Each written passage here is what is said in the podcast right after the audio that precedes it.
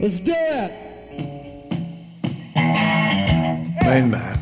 Main man, Main man. Main man. main man. All the people that were working for Main Man were unusual. We were loud, ugly Americans, basically. Main Man. An interesting story, a very entertaining story, a very long, wonderful adventure. Hello and welcome. This is episode 58 in our series exploring the history of Main Man, the management rights company which was renowned in the 70s for transforming the business of rock and roll. The philosophy of Main Man's founder, Tony DeFries, was to allow his artists full creative freedom by providing the financial support they needed to fulfill their artistic visions. The Main Man team pioneered outrageous and often controversial promotions and marketing techniques to generate media attention for their acts that set the benchmark for the decadence and indulgences that are now part of 1970s rock folklore. We didn't have any rules to follow. We would break all the rules. We didn't care. Main Man worked with a diverse range of clients that included Amanda Lear, Mick Ronson, John Mellencamp, Mott the Hoople, Dana Gillespie, Mick Ralphs, Iggy Pop, Marianne Faithfull, David Bowie, and Lou Reed. I was just writing about people I knew and where I come from. Transformer, I mean, hit him over a head with a brick. But it's also energy, Transformer. In this episode, we're looking further into the recording of Lou Reed's seminal Transformer album, produced by David Bowie and Mick Ronson in the summer of 1972 during an incredibly busy time for the Main Man team and their main man, Tony DeFries. Tony, you talked a lot in the last episode about the importance of the session musos that David and Rono brought in, particularly Herbie Flowers, who, by the way, mentioned that he came up with that now classic bass line from Walk on the Wild Side primarily so he could get paid twice, once for each of the basses that he played his electric Fender and his acoustic bass. Is that right? Yeah, he, yeah, it's absolutely true. Yeah. That used to happen a lot back in the day. Yes, actually, there was a there was a session where I think Visconti was recording something, and he didn't really need Rick Wakeman to play on it, uh, and he got he got Rick to play on it simply so that Rick could get paid for the session. Yeah, that was for Mark Bolan when recording Get It On at Trident Studios. Rick owed £8 for his rent that week, so Visconti paid him the union session fee of £9 and he'd still have a little bit left over so he could go to the pub. Yeah, that did happen. That did happen quite a lot. And like I say, because although session payments weren't large, the, fact that you would get your eight pounds or your sixteen pounds, whatever it was, it was something in that order, and it was certain payment as opposed to having to rely on the uncertainty of going on the road and maybe, maybe not getting paid. And that's why you had so many good musicians who were willing to spend time in the studio. I mean, if you look at Mickey Most, he used what were then the Yardbirds almost exclusively on a whole bunch of recordings. That's before they became Zeppelin. But Jimmy and John, and especially Jimmy and Robert, he used them all the time together. But also when uh, Bonham came on board, he used him as well. So you had that constant ability of producers and a lot of other producers, people who worked with bands like Manfred Mann, for example, or the people I mentioned who worked with the Small Faces, what became the Faces. They knew they could use those same musicians over and over again. In Herbie's case, on his Walk on the Wild Side recording, a much later group called A Tribe Called Quest sampled the bass line, just the bass line from that recording, and included it in their recording of Can I Kick It?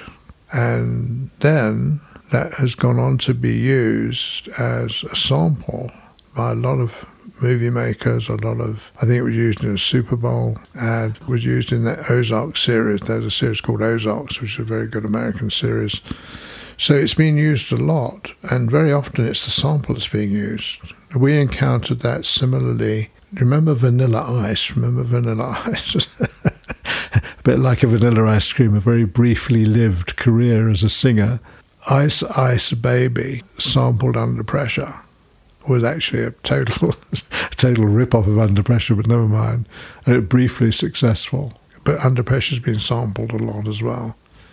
And a lot of really, a lot of those songs from that era, from the 60s and 70s, not only were they sampled, but they actually began sampling because they took things like B.B. King and Howling Wolf and Muddy Waters, and each of those bands I've mentioned in one way or another, whether it was the Rolling Stones or the Pretty Things or Floyd, or they they put that music into their songs, and that influenced those songs in that way. So you've got all these English bands basically doing R and B or jazz or soul, but all American music really wasn't happening in England. But then it became rock music for the UK, and exported itself back to America, which is interesting because the music had very often been ignored in America, and it became much more popular when it came back as a British-inspired music that really belonged to the Muddy Waters and Howling Wolves and other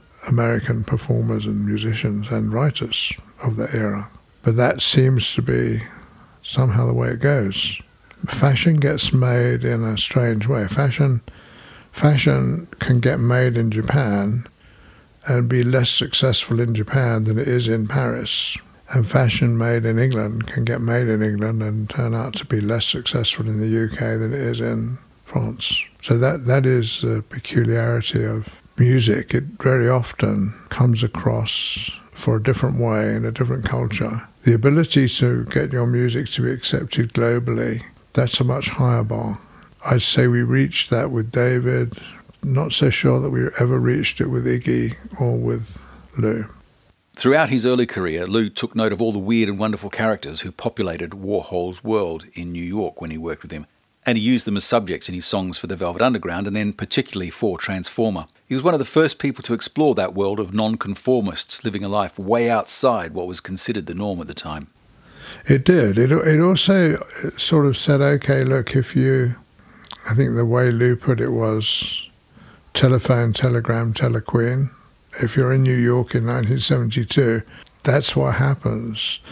Anything you tell a queen is going to be all over New York in less time than it takes to pick up the phone. But what he was also saying was, in talking about Jackie Curtis, in talking about she wasn't a girl or a boy, she was just Jackie, that's very much in line with David, who then goes off and writes Rebel Rebel and he's saying um, in his in his lyric, he's saying, "Can't tell if you're a boy or a girl." It starts off with, "You got your mama in a while, can't tell if she's a boy or a girl." so he's got that whole idea of you've torn your dress and your face is a mess, and um, but I love you, hot tramp. He says. So he he's taken what Lou was doing and made it uh, easier to understand given people who realize that they might be boy, girl, girl, boy, an easier path to actually accept that without having to feel bad about it. So, in a way, I think um, it was very good for David to be exposed to Lou.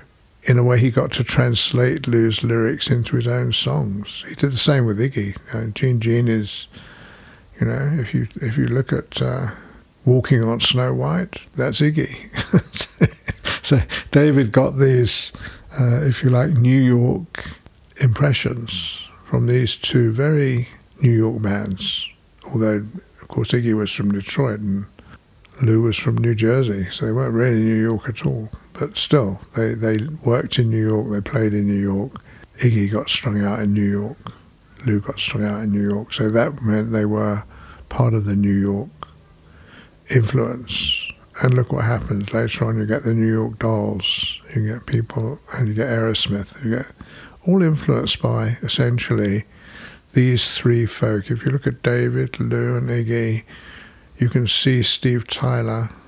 You can see what's going to happen to punk. You can see what's going to happen to the New York Dolls. All of that is in the headlights of what we're talking about really in this 1972 trio.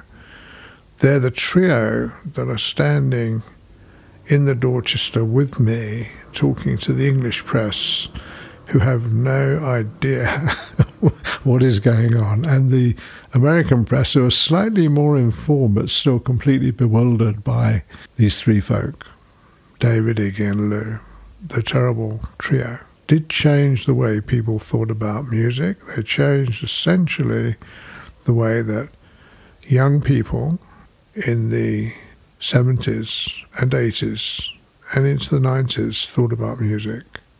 When you see the audiences, especially the girls, actually breaking down because they had just seen a Bowie concert, but they hadn't got to touch David. they were in tears because of this failure to make the actual contact. Of course, they couldn't all make the contact. There were too many of them, but some of them did. And that's again what, what Bowie got from Presley was how to make that tactile contact with at least some of your audience, not all of them, just some of them, because those become your your missionaries, they're your disciples, they are with you forever. That that's what he understood about performing, and David hadn't really seen that about performing until he saw Elvis doing it and realized how strong it was and how he could do that himself, and he began to do it very, very well after that, and it became a real signature of his to reach out and try and make physical contact with just the few people in his audience that he could reach. Do you think you could make an album like Ziggy or Transformer as quickly and cheaply now?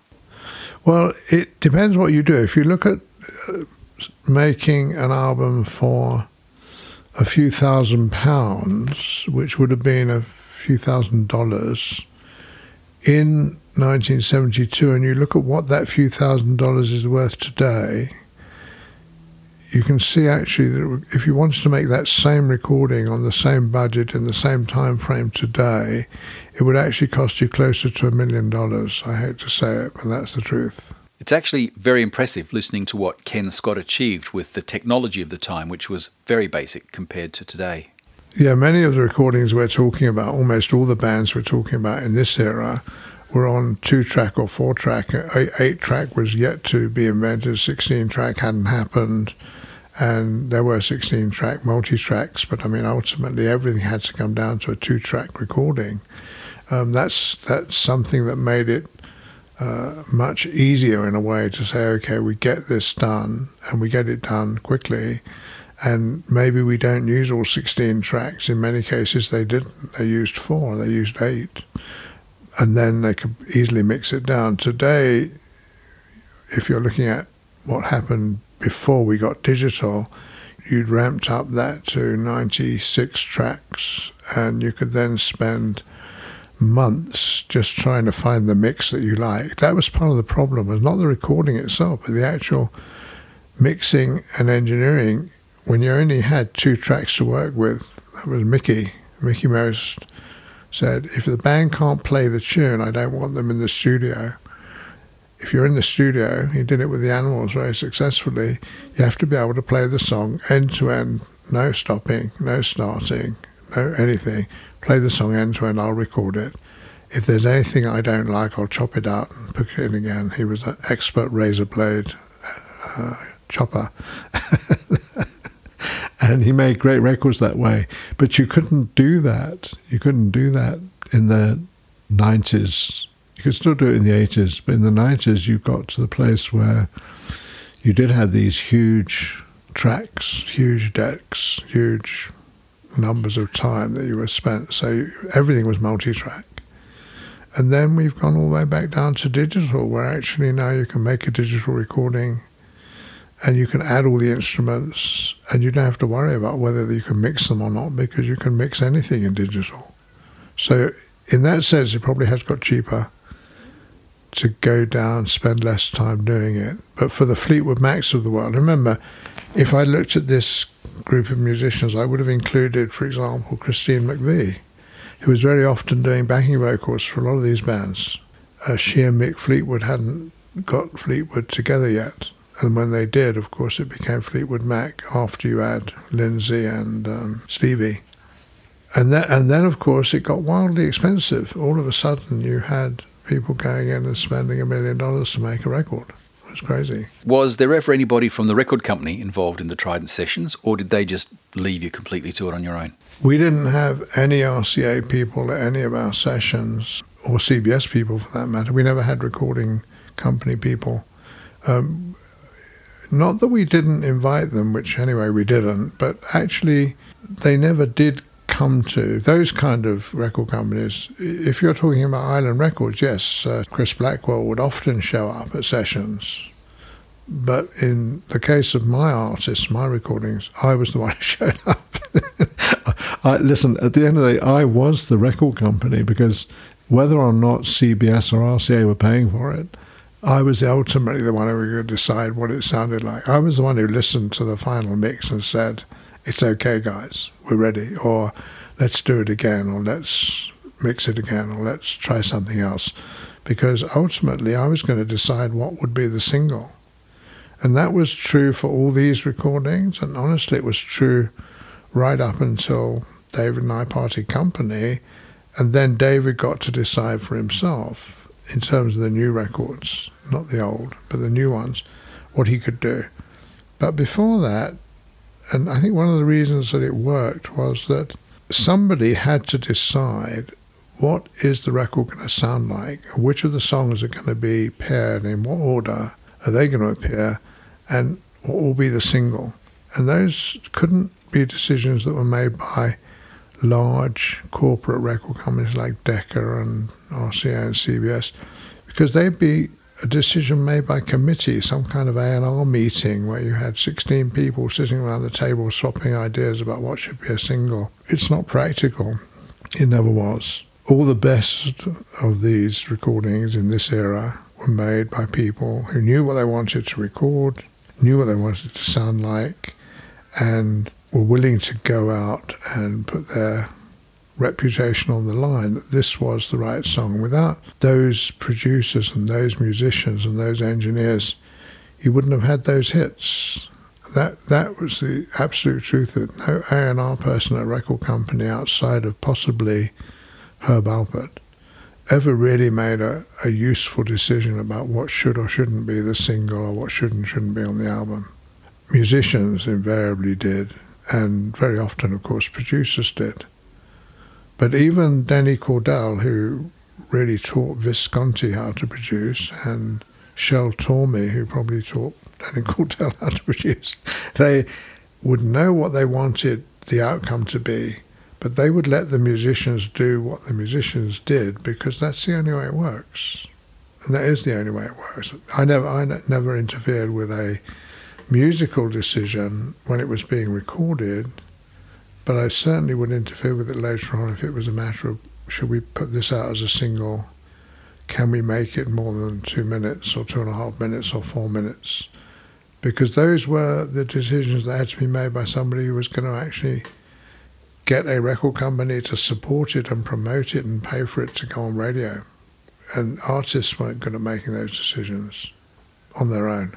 With so many great songs on the album, was Walk on the Wild Side always going to be the first single? Yes, yeah, it was always the strongest track on that particular album, and it was and it was it was his strongest song.